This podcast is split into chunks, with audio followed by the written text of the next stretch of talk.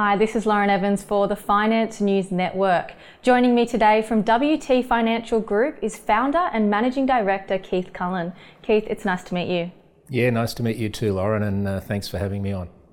Now, for those that are tuning in for the first time, can you give us an overview of the company? Yeah, sure. Look, uh, WT Financial Group was established in 2010 and we started with an initial focus of providing direct to consumer services around financial advice, tax and accounting, and mortgage broking. And over time, we developed that business to the point where we thought we could take that out on a bigger scale through what is called a traditional dealer group structure, where uh, the dealer group provides services to financial advisors that run their own practices, but they're operating under our license and accessing our uh, education and training, our compliance infrastructure, uh, and these such services, consumer education services, and the like. And our initial entry into the space was through the acquisition of a small dealer group called Wealth Today.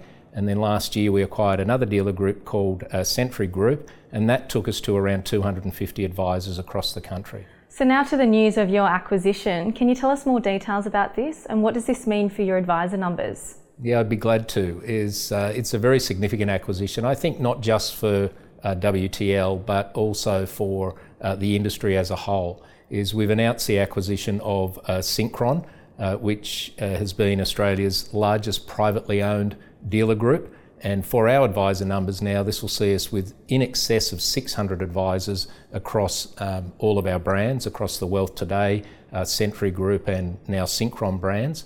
And so that positions us as the largest non institutional, sort of non product producing dealer group in the country, headed only by um, IOOF and, and AMP. Now, what are the financial implications for the company and its shareholders? Yeah, good question. Is oh, well, I'll start with what we're paying in terms of the acquisition. So the company's agreed to pay the vendors uh, up to $7.95 million, which will be in part cash, part shares, and that's payable over the next couple of years. Um, and then in terms of the impact on the company from a revenue and profit perspective, is we've provided guidance for FY23 uh, of a significant increase in revenue to around $170 million.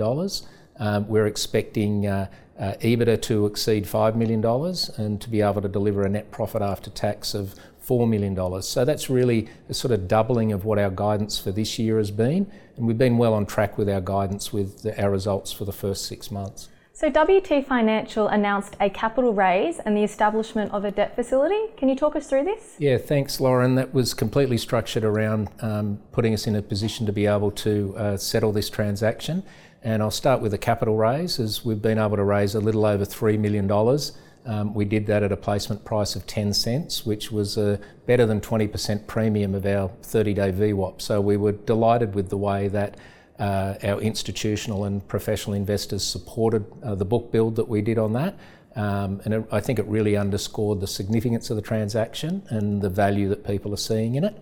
Uh, and then also we've uh, structured a debt facility with uh, Altor Capital, who we worked very closely with to uh, put in place a facility that will provide us an initial $4.7 million um, with an undrawn line of an additional $2 million should we need it.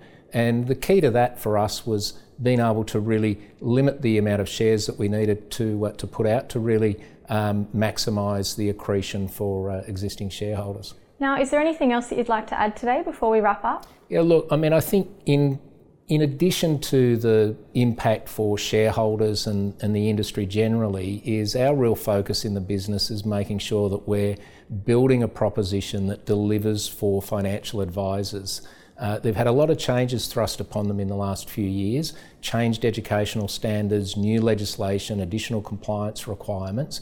And for us, it's really important that at this critical time, they've got the right level of experience to support them through that transition. You know, we're right on the doorstep of the greatest intergenerational wealth transfer in Australia's history, with some $3.5 trillion about to uh, pass from one generation to the next. So, the complexity of advice that Australians are requiring needs their advisors to have the support of a strong dealer group, and we think we're well on the path to uh, providing the best proposition for them. Thanks for your time today, Keith. Congratulations, and I look forward to hearing from you again later in the year. Thanks so much, Lauren. I really appreciate it.